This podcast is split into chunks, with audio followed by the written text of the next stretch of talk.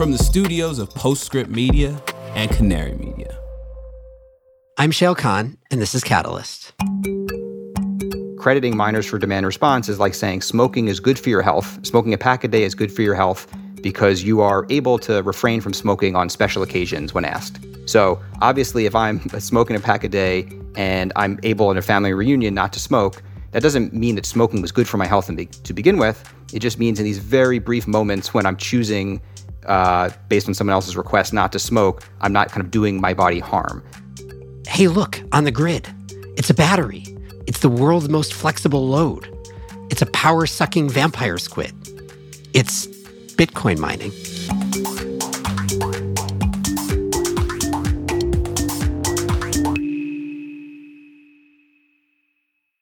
The entire solar industry rests, both literally and figuratively, on a vulnerable material. That material is aluminum. It is one of the most carbon intensive metals, with the bulk of its supply originating in China. But what if module frames made from domestic recycled steel replaced it? On May 30th, Latitude Media and Origami Solar will host a Frontier Forum that explores what would happen if the US solar industry shifted from aluminum to recycled steel. We'll explore the impact on supply chains, cost, technical performance, and carbon emissions. This is a must attend for anyone who cares about the domestic solar industry. Register for free by clicking the link in the show notes or go to latitudemedia.com slash events. I'm Shayle Khan. I invest in revolutionary climate technologies at Energy Impact Partners. Welcome. Okay, so the debate over Bitcoin and energy is not new. It's basically been a thing since Bitcoin began because, at the most basic level, Bitcoin mines convert compute, which is basically electricity, into Bitcoin. That's pretty much it. So the economics and the future of Bitcoin are inextricably linked to power. And as everything with both crypto world and energy world, it's hotly debated. You want evidence that Bitcoin mining can relieve grid stress? Well, look at all the mines in Texas that are participating in demand response events. You want evidence that it's needlessly sucking up huge and growing amounts of power? Well, look at the amount of power that it consumes.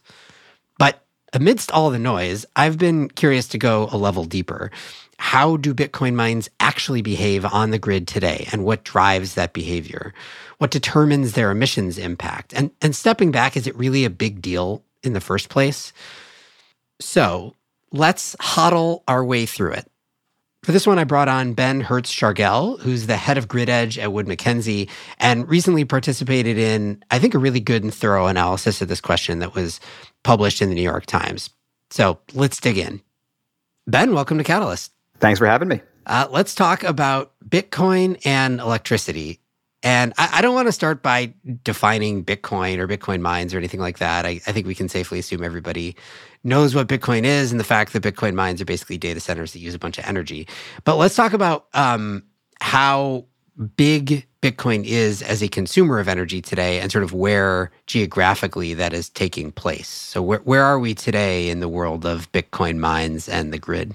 Yeah, sure. So, um, Right now, uh, total capacity is around 3.9 gigawatts, um, and that is the finding of this uh, New York Times study that I'm sure we'll be talking about a little bit later. Mines themselves, well, in terms of uh, ge- geography, they are scattered uh, across the country, and we're yeah, I should say 3.9 gigawatts in the U.S. In the U.S., correct. So there's a kind of a clustering, I would say, in the, in the Northeast, from Ohio to New York. Um, there's a cluster in the Southeast, around Tennessee, and the Carolinas, and Georgia. Um, it's much more scattered across the Midwest and the Mountain West, uh, but then there's a lot in Texas. So, 3.9 gigawatts. I mean, let's con- let's contextualize that for a second. That's a big number. It's measured in gigawatts, but I mean, as compared to, for example, broader data center world, still pretty small in the U.S. Do you think of that as being like a meaningful number in the context of overall electricity dynamics in the U.S.? I mean, it is. If you think of kind of the scale of, uh, you know, the size of, let's say, the, the competitive markets like ERCOT um, and PJM. I mean, no, PJM is a large market, but in ERCOT, um, you know, several gigawatts, which is around what we think, around two, um, is, you know, a pretty sizable chunk of if ERCOT is on the order of 70, that's something. So it partly has to do with where it's located and can have an, like an outsized impact in one region. And, uh, you know, the mines themselves are pretty broad in terms of the range of capacity They go down to around 10 megawatts. Um, and then up to 450, which is the largest. And you know, you can compare that. You, you can compare it to the overall grid or to data centers, which is one way of doing it. You can also compare it to homes. And um, if you, you know, a reasonable baseline of a home is around one and a half kW. So you know, they range roughly from 10,000 homes to several hundred thousand homes in in uh, in load. And so you mentioned the regions. I know there's a big cluster in Texas and ERCOT, which we'll we'll probably talk more about. Interesting that there's a cluster in the Northeast because my sort of incoming assumption here is basically Bitcoin mines chase cheap electricity, sort of high level. And the Northeast in the US is not where I think of as having the cheapest electricity. So do we have an understanding of sort of why they are where they are?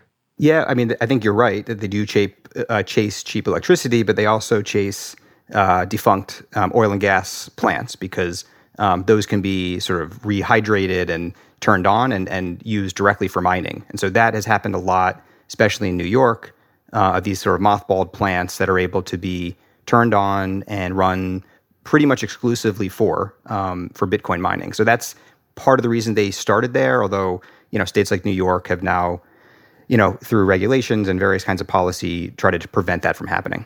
That's interesting. So it's an interconnection driven siting decision there. Basically, the reason you would want to turn back on a defunct existing site is predominantly that the grid infrastructure is ready for you to put something on the grid that I mean it's doing the opposite, right? You're saying it it was uh, generation, now it's load, but at least the infrastructure is there. Yeah, that's right. Because the infrastructure is, is a really key part. It's you know it also not only is it costly to set up this kind of uh, T and D infrastructure to support a, a massive um, energy consumer like a mine, um, but it also takes time to do it. You need to get permitted. So if you have everything kind of already set up, um, then it's a sort of an easy win for them to do it. And if you have a sort of very dependable generation source where you kind of know the cost, you eh, you know you have this arbitrage that the miners have of you know knowing roughly what Bitcoin is going to be, and if you know what your supply is, you can say this is going to pencil really nicely. I want to sit right here, kind of run my own generation, and know that I'm going to make money a, a vast majority of the time. Okay, so that gets to the next question, which is, and we'll, we'll talk more about this, but just high level, um, in terms of the load profile of Bitcoin mines, what have we seen so far? Are they, to your point, basically they're just arbitraging electricity price versus Bitcoin price? Are they enough in the money at all times that basically they're just behaving like 24 7 load for the most part? We'll talk more about their participation in demand response and stuff like that. But just like in a in a baseline scenario, are they are they base load? They're they're they're close to it, but they're not. It's not 24 um, seven what I have seen uh, surveying a number of mines is they're kind of they're online roughly in the high 70s in percentage, you know, say 78% of the time, all the way up to the high 90s. So vast majority of the time they are consuming, but it's it's not quite as regular as that. Like you are kind of flat, you know, demand for a long period of time, and then maybe you're off for 10 hours. It is very spiky. So if you kind of follow these load curves, they're kind of on for a while, then they drop off precipitously, maybe off for an hour or like or a few minutes, and go pop right back on um, and so you have this very irregular shape, but they are the bottom line is that they are on a vast majority of the time, and some miners uh, really al- almost all the time. That's super interesting. And is there a direct correlation between the price of electricity and their spiky load profile? Like, is it is it clear from the data that when electricity prices spike, Bitcoin mines turn off and then they turn right back on when prices come down, or is it more complicated than that? so I haven't really I haven't done that analysis. I haven't sort of aligned it with the price of Bitcoin and and to, to get that dynamic. Um, I you know honestly I a little bit scratch my head looking at some of these load curves because I, I don't really believe there could be rhyme or reason. The price movements don't move intra hour in this way. That would kind of explain this sort of the the craziness of it. So I think there's probably a lot of factors going on. Some of them are probably you know you don't want to ascribe strategy when it's just you know could just be O&M style stuff going on or some other sort of issue that's not really intentional.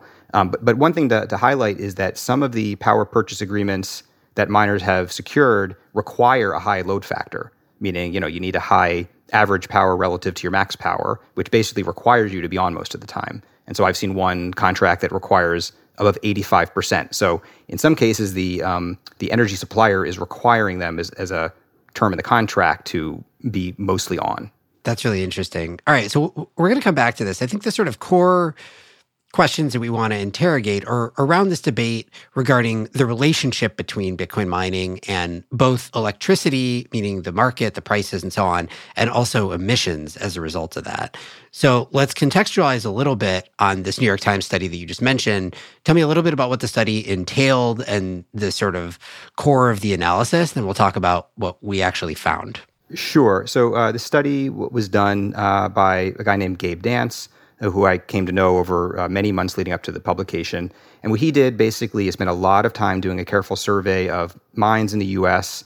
You know everything about where they are, how much they're consuming, you know all the policies involved, the you know the contracting, um, and then he worked with a couple companies, my company, Wood Mackenzie, um, but also WattTime, to do some specific studies. He kind of provided uh, data that he had delivered, and we ran certain calculations to inform sort of the price impact of Bitcoin mining and also the emissions impact. And he also dug into things like demand response and some kind of how miners make money, how they've acted in certain, um, you know, kind of grid sensitive times, like her, uh, the uh, winter storm Uri in Texas. Um, so that was kind of the nature of the study. All right. So I want to get to all those findings, and I want to talk about what the in this ongoing, ever and never ending debate about uh, is Bitcoin good for the world, bad for the world from an emissions perspective. I want to get to sort of the claims and see if we can evaluate them individually. Um, but first, I do want to get into the weeds a little bit because one of the things you always find when you're when when people are having this discussion, at least I find, is that it lacks a little bit of nuance and a little bit of the detail around like the methodology, the importance of the methodology that you use to figure out what impact uh, Bitcoin mining load has on ele- electricity and the details of that methodology drive different outcomes. So let's talk a little bit about that. For example, how do we think about the relationship between both Bitcoin mines and electricity pricing? And also how we think about emissions impact and sort of the different ways to calculate that. Okay, we can kind of, I guess, take those in two parts. Um, so on the power price part, it, it, it, certainly depends on what kind of market you're in. If you're in a, a sort of vertical utility market, there's one world the one that I focused on in this study that um, that Wood Mackenzie did for this story, this uh, study, um, was in ERCOT, which is an organized power market. So, as most people are aware, ERCOT is a um, central clearing market, and so basically, ERCOT is stacking up all the generation offers um, and then looking what load is, and then they basically dispatch least cost generation to match whatever demand is, and, and they need to do that subject to you know physical grid constraints and and just the realities of the grid. So it's not literally a just pure kind of economic exercise. And so, broadly speaking, so the, the methodology leverages um, what we have in Wood Mackenzie in house. Our market intelligence team works with traders and asset owners across uh, markets in the US, in particular in ERCOT, to every morning to we have detailed grid models um, that incorporate the topology of the grid, what congestion looks like, um, you know, what are all the assets and how they are dispatched. Um, and so using that and kind of load forecasts, weather forecasts, and a set of proprietary grid sensors for kind of real-time congestion are, you know, running sort of um, scenarios and simulations of, of how clearing will happen on the grid and therefore how an asset owner or a trader should operate.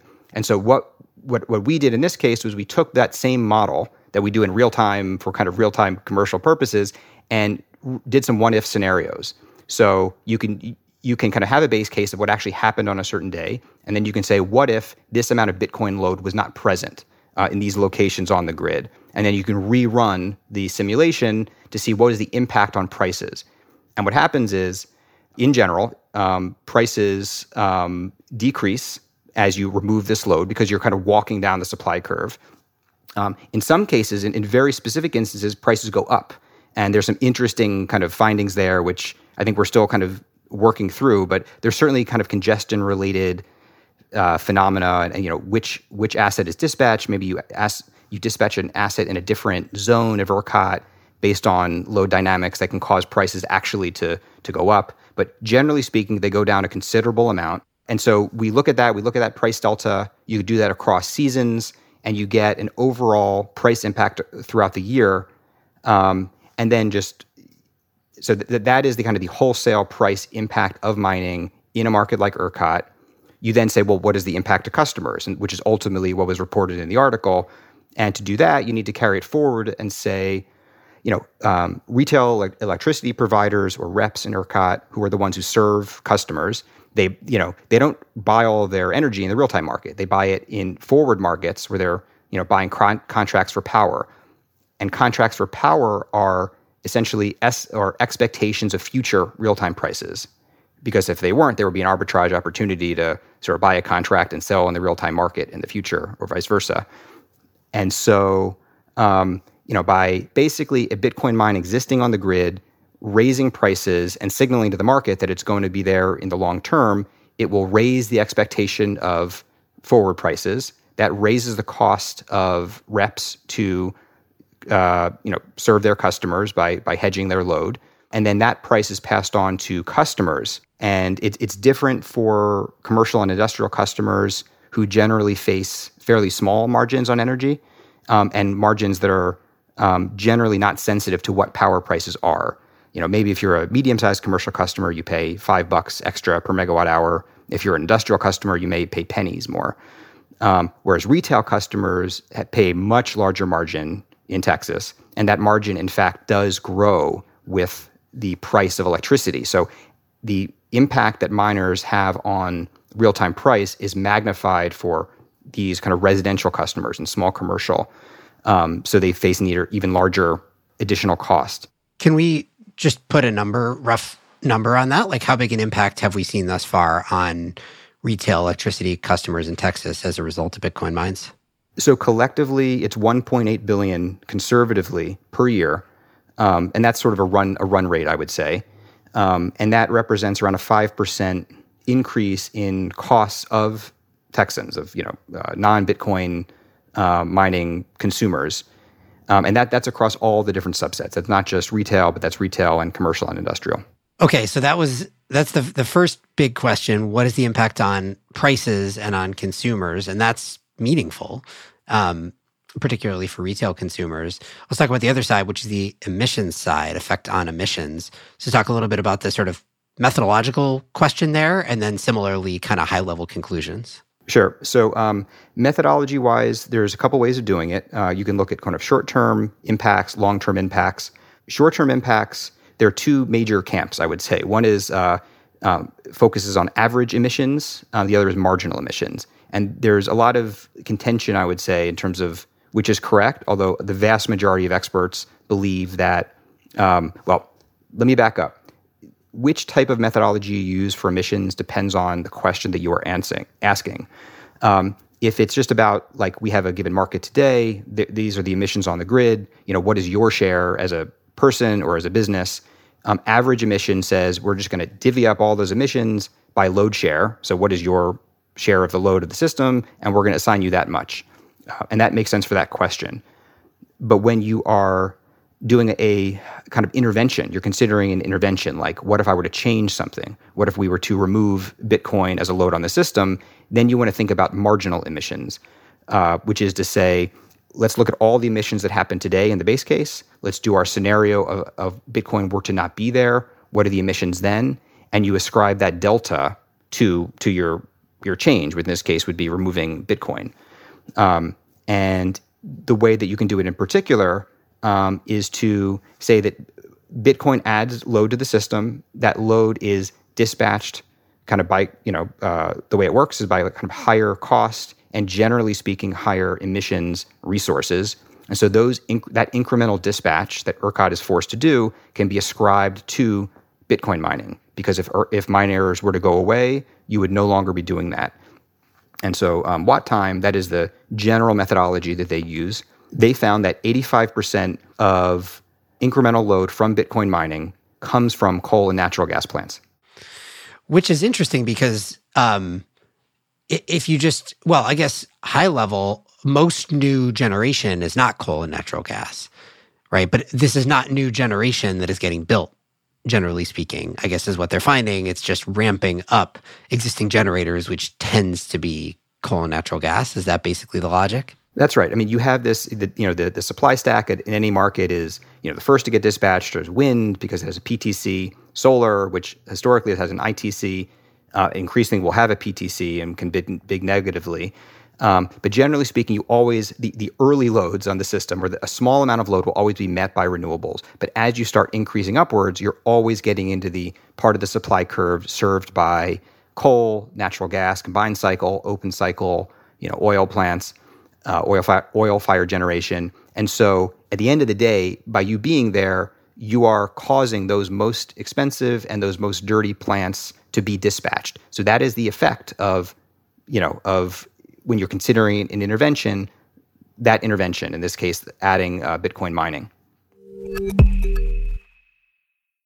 Mark your calendars for May 30th at 1 p.m. Eastern. That's when Latitude Media and Origami Solar will unveil new research on how recycled steel can help reinvigorate the U.S. solar industry. Why recycled steel? Well, the solar industry is dependent on imported aluminum for frames, leaving it vulnerable to geopolitics, supply disruptions, and higher cost transportation. By switching from aluminum to recycled steel, solar producers can reduce greenhouse gas emissions and qualify for IRA domestic content incentives. Have questions about the shift to steel and the impact on supply chains?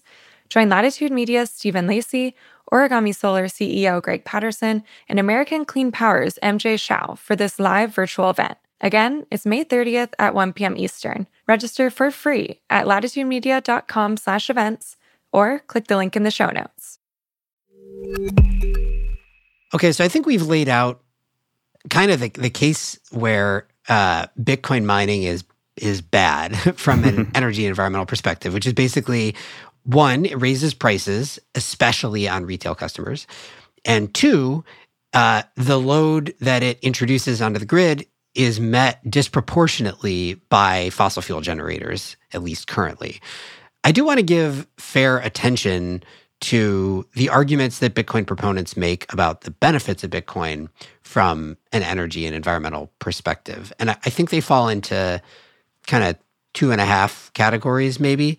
One is that, hey, look, Bitcoin mines can be actually really great load from what the grid needs. They are super price responsive. They can participate in demand response. They're flexible load, basically. That's one. Two is they can incentivize and support new renewable energy generation, particularly in markets where uh, new renewable energy generation is hurting because we've got a lot of it, where we're hitting saturation points and wholesale prices are really low at the times when there's generation, and Bitcoin mines can step in and soak up that load.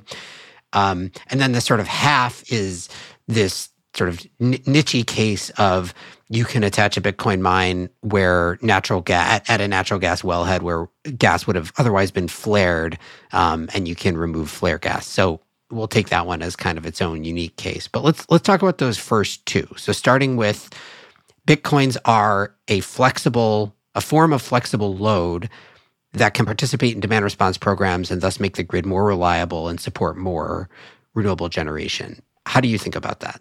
So yeah, I mean, uh, definitely mines are incredibly flexible in maybe an unprecedented way. Um, so there's no there's absolute truth to miners' claims about that. Uh, most mines can drop up to close to 100% of their load within seconds, if not minutes. Um, and I've seen this uh, within data. They really do demonstrably drop quickly. So that's true. Um, mines are certainly acting as demand response very aggressively. Um, in ERCOT, they are participating as what are called load resources, which is a kind of class of participation model for large loads. Um, there's two types there's controllable load resources, or CLR, and there's non controllable, which is NCLR. Most mines are NCLR, which basically means you can they're treated by the grid as these blocky um, sort of on-off resources where uh, if ERCOT dispatches them or if the frequency dips below a certain point, they will automatically uh, need to trip off immediately and kind of reduce their load. CLRs are more rare in that there are fewer mines doing it. It requires much more um, granular dispatch. They need to be able to follow uh, what's called a SCED dispatch, the essentially what the, the market engine instructing them on a five minute basis. Um, so they are participating in demand response. It is incredibly lucrative. You know, if you were to participate in um, the Responsive Reserve Service (RRS), Last year, you would have earned $180 uh, per kilowatt year, which is a really high number, very attractive. Um, and so I think in general, mines have been, um, from a DR perspective, have been following dispatch. So, uh, so they've been, you know, uh, reasonable and kind of effective um, sort of actors as demand response resources. There's a very basic question as to whether, um, you know, should they be providing demand response? Should they be being paid for? Because the the fees they capture in demand response are coming from other customers. Right. So I guess the broader question there, as we think about like how is is Bitcoin mining good for the grid or bad for the grid or somewhere in between, is okay. So you introduce a new form of load that otherwise raises prices and perhaps increases emissions, but it is super flexible. It is a great participant in demand response, and it, it can be highly price sensitive and it's very flexible. Does that? I mean, I guess from the perspective of uh, the need of the grid for load flexibility which clearly we have, um, how strong a factor in favor of Bitcoin mining is that to you? So I would take that into kind of two parts, and I, I want to strongly challenge the price sensitivity part. Um, in terms of just the basic part of load flexibility and, and providing DR, and you know, isn't DR a good thing? Isn't flexibility a good thing? Um, I mean, the analogy I like to give uh, is that it's like saying that crediting miners for demand response is like saying smoking is good for your health. Smoking a pack a day is good for your health because you are able to refrain from smoking on special occasions when asked. So obviously, if I'm smoking a pack a day and I'm able in a family reunion not to smoke, that doesn't mean that smoking was good for my health to begin with. It just means in these very brief moments when I'm choosing, uh, based on someone else's request, not to smoke, I'm not kind of doing my body harm. And I think that's really the the way to, to view it. It's this is an enormous load that has come onto the system and that we're basically paying it, which is creating all these kind of burdens that you just enumerated, and that you're then saying, I'm going to pay it to sometimes go off and see, I'm, I'm willing to come off, so I'm helping people. So it's like basically, uh, you know, the brief absence of a harm doesn't make something a good.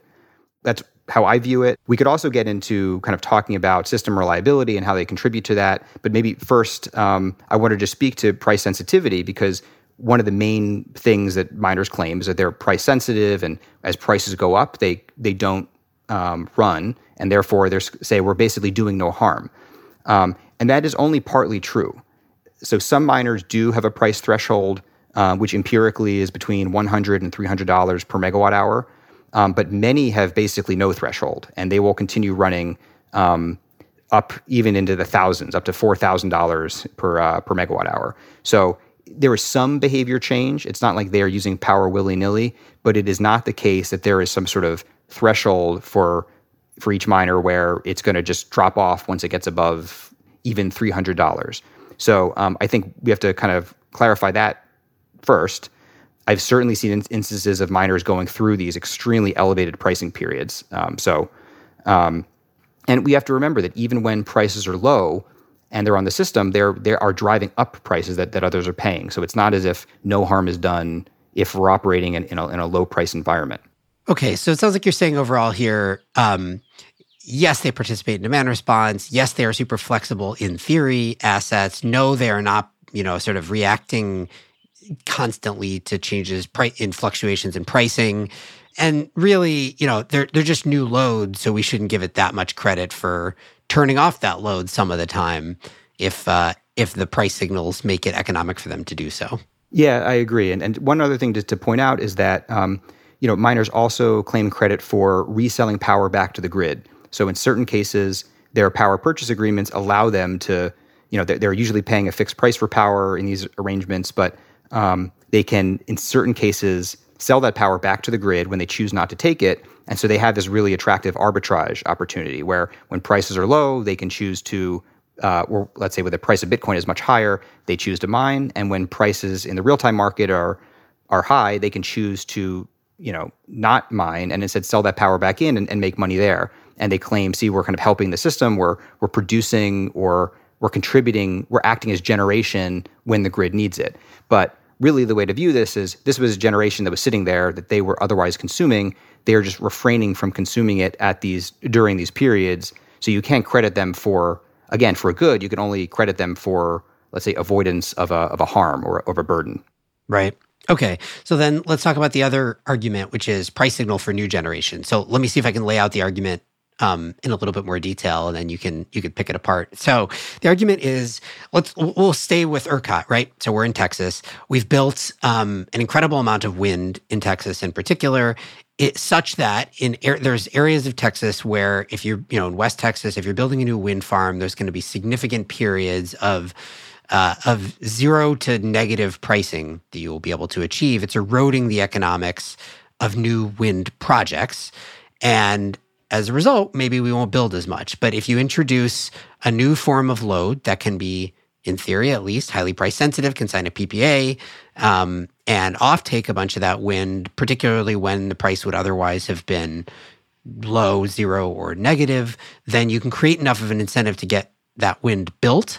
And if that uh, new source of load, in this case a Bitcoin mine, is not soaking up 100% of that wind. The rest of that goes into the grid and still provides value in decarbonizing the grid overall. So I think that's the argument. Um, does that hold any water for you?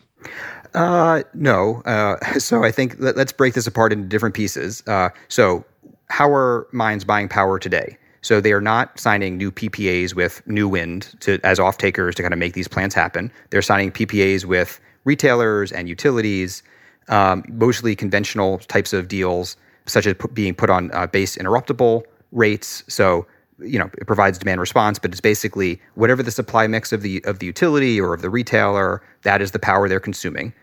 As we mentioned, sometimes they can sell power back. Um, none of the big mines have indicated any sort of offtakes with new renewables. I think there's some fundamental reasons for that. One is a sort of tenor mismatch where you know, most PPAs, you know, the, the, tenor used to be well above 10 years, maybe up to 20 years. Today, 10 years can even be fairly long, but it's still, let's say, eight to 10 years is what, you know, a new project would look for. Uh, you know, Bitcoin mines are, I think, to put it lightly, a very volatile type of, in a vo- very volatile business. And so signing very long term agreements is maybe challenging, if not impossible, or at least costly to do and to add to that, even if you were going to sign one, right? Like it's not a you're you're probably your Bitcoin your average Bitcoin miner is not a credit worthy off taker. So it's not like right. you can go get wind farm developer can go get project finance based on underwriting the credit worthiness of the Bitcoin miner. Exactly. So there's some sort of premium that is being paid for credit somewhere along the way if if you were going to do that. And so most of the deals that uh, Bitcoin that miners are signing today are like five year you know deals with utilities or just five term five year contracts. I've seen one seven year but it, it shows you they're generally by necessities, is kind of shorter term. But bottom line is no, they are not doing this. They're not off takers of new projects, and that is where you can really claim additionality, where by kind of our actions, um, we are enabling or, or causing new um, renewables to be uh, developed.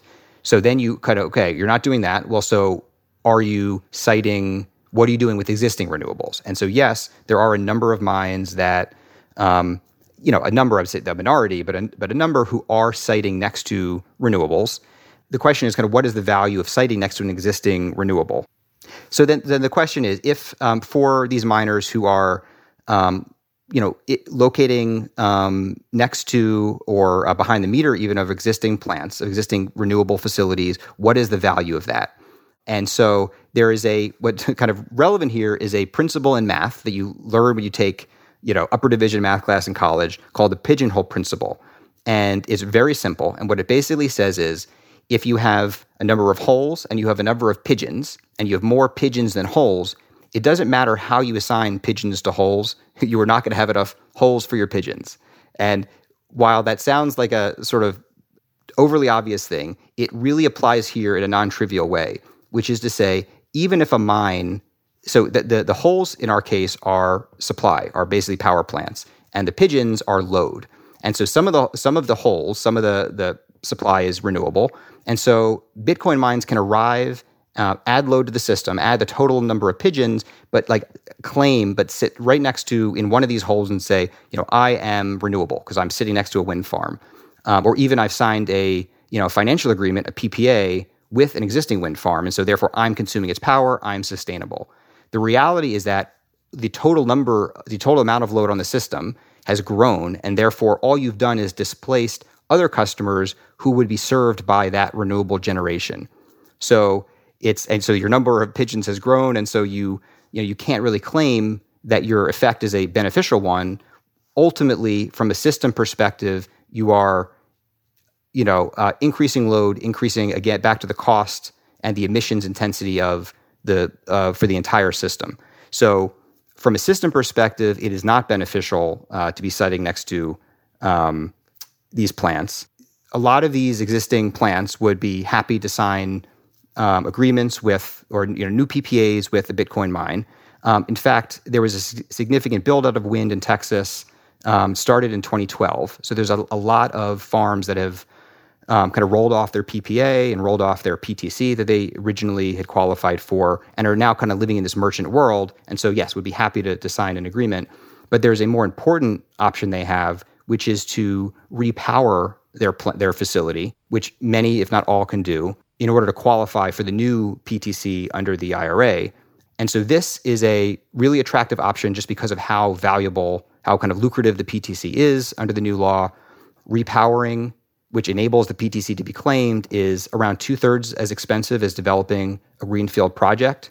Um, you know, you already have permitting and land ownership and interconnection kind of done. So it's a really attractive thing to do. So these existing plants, which are especially in West Texas, are really not in a sort of handout need where they, they're desperate for an offtake for a Bitcoin miner.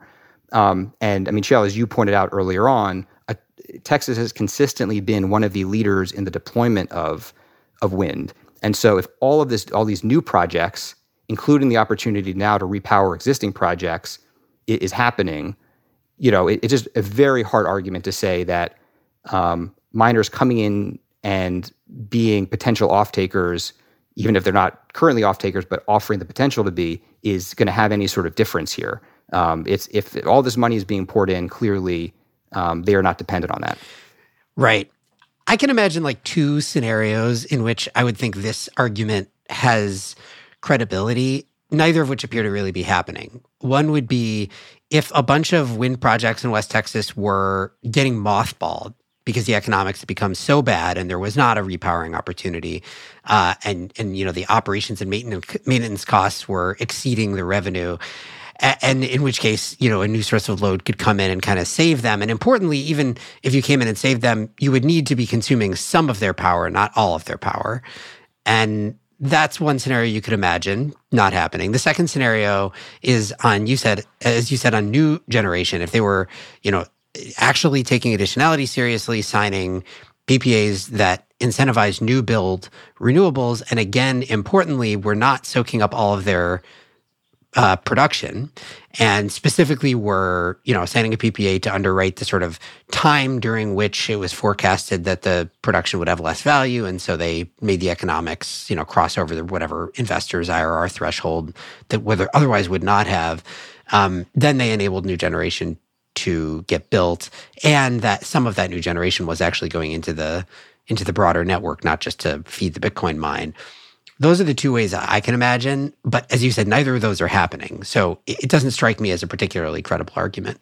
No, but I mean, so you pointed, there's really kind of a third way, which is also really not happening or not a counter argument here, but it's worth kind of highlighting. You mentioned how, you know, you can have negative pricing um, in certain regions, which sometimes corresponds to curtailment um, of renewables and say, well, listen, if you site a Bitcoin mine that's living off of that excess energy, yes, you could have, you could consider that completely you know, there's no there's benefit to an existing project, which is not you can't claim additionality because it's just kind of it was going to operate anyway. But you can line you know the pockets of a renewable asset owner, which is fine, and you're not doing anyone harm because you're not taking power. You're not acting as a net load in, in, in a market because you're simply off taking behind the meter generation that was going to get dropped. It was going to get curtailed. So you can absolutely call that no harm done.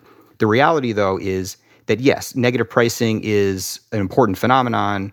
If you to take one example, there uh, there's a bit there's a mine in Texas, uh, U.S. Bitcoin, which is behind the meter uh, now at uh, the King Mountain Wind Facility, which is a really large facility, and they've basically signed to, to uh, take, I believe, all of the generation of that project. Um, when you look at the, the, the transmission nodes where this project interconnects, neg- you see negative pricing around 12.5% of the time. So that is something. So for that percent of the time, or that that offtake of energy, yes, you're doing no harm, but that is a small minority of what this mine is going to ultimately consume. And so either it's getting it from the the project itself. In which case, um, it's not truly sustainable because it is essentially taking power that was going to go into the Austin region and power other homes and businesses, which kind of just displacing someone um, who are then forced to go essentially get their power by a, a, new combined cycle plant or an open cycle plant that gets dispatched.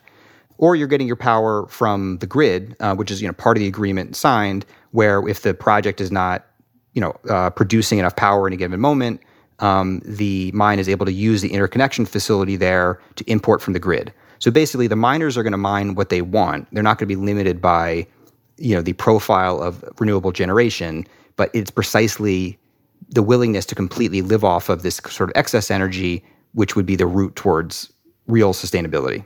All right, so let's talk about this last case then, um, which is happening for sure, which is placing Bitcoin mines at otherwise flared natural gas sites.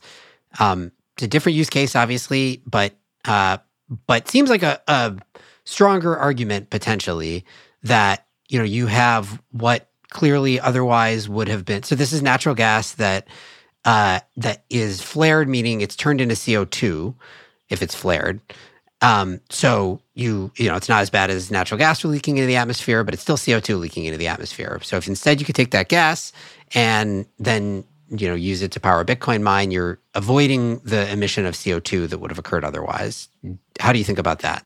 I mean i, I agree with how you characterized it. Um, I, I, think i don't know enough to really be critical or to kind of to give it an official kind of thumbs up but um, my understanding is that flaring is very kind of deeply imperfect in that you do have a lot of methane leakage or more than you'd want and that if you are properly capturing uh, this flared gas this gas and you can run it through you know a sort of a gen set to and to run uh, a, a, Bitcoin mine, you end up with more purely you know um, combusted and therefore kind of CO two that that comes out of it, and so therefore it's an improvement. It's it's a reduction in the emissions of that gas that was that had to come out because basically you don't have the tr- the natural gas transmission at these sites to economically to route it and to do anything useful with it. So it's got to come out, and you know, assuming that the uh, the well is operational and it seems like an improvement, and therefore that it would be a net benefit. Okay, so I guess just to wrap up, kind of stepping back, it sounds like absent this natural gas flaring example, you know, clearly your take is sort of overall on net, Bitcoin mining does not appear to be a benefit to the grid, to electricity consumers, to emissions. It has, it seems to have a cost that is not insubstantial um, on each of those three things. So I guess then the important question is how big a problem might it become? Right? You said we have whatever it was, three point something gigawatts of Bitcoin mines operating in the US today. Do we have a sense of how much is coming?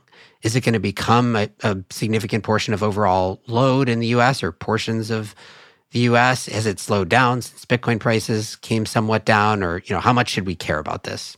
So, I mean, it's certainly it's never going to be comparable with the overall load of the of the U.S., but it will. Um, you know, it's it's hard sometimes to separate the claims uh, of the size of developments um, from what will actually happen. I think, roughly speaking, it's certainly set to double or triple in the next few years. I don't have a precise number, but it's certainly large enough that it's going to have an outsized impact. You know, the number that that I gave, the uh, 1.8 billion per year in Texas, it's conservative because you know, that's really only trying to count what is really clearly known to be operational. So I think it is a significant, um, you know, impact. We live. We are trying to achieve something with the energy transition that is a extreme reach goal, and um, we are trying to reduce emissions in a very highly constrained economy, a very highly constrained grid.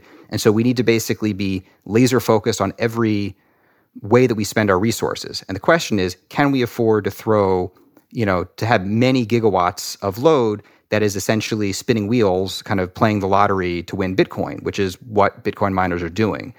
There's not only that, but it's it's literally gets down to the, you know, the interconnection, the the, the T and D kind of equipment that are used for miners. It's the the interconnection that the utilities have to do. It's both the time, money, resources. It's the um, you know uh, the semiconductor material in the, the servers. There, it's any sort of incremental. Even if they were to invest in more renewables, let's say on site, and say this is 100% mine, I'm having zero impact on the grid. You know, listen, we live in a uh, solar and wind constrained world where the supply chains are real and getting access to that material is costing some other company or homeowner access to the same material to decarbonize you know their home or their business. So there are, there's real opportunity costs. So i just think we need to be focused on what we're spending it on and uh, it is very hard to see this as a priority compared to all the other ones that we are struggling to to satisfy Right. And not to get too deep into the, like the world of crypto, but the other point people make is like, well, you have to weigh whatever cost it has against the benefits to society of Bitcoin.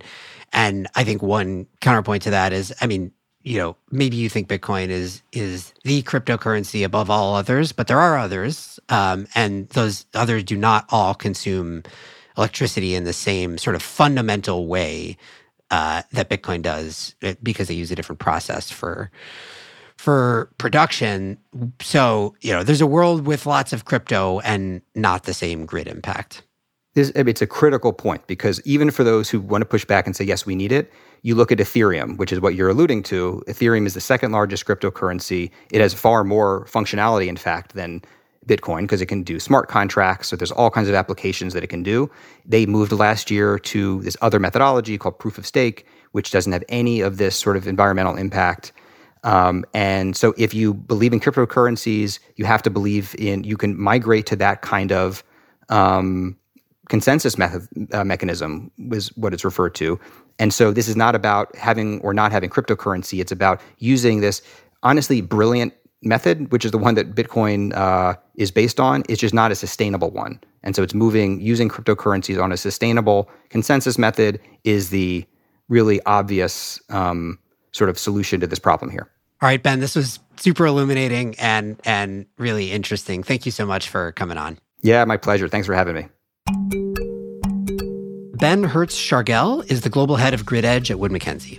This show is a co-production of Postscript Media and Canary Media. You can head over to canarymedia.com for links to today's topics. Postscript is supported by Prelude Ventures, a venture capital firm that partners with entrepreneurs to address climate change across a range of sectors, including advanced energy, food and ag, transportation and logistics, advanced materials and manufacturing, and advanced computing. This episode was produced by Daniel Woldorff. Mixing by Roy Campanella and Sean Marquand. Theme song by Sean Marquand. I'm Shayle Kann, and this is Catalyst.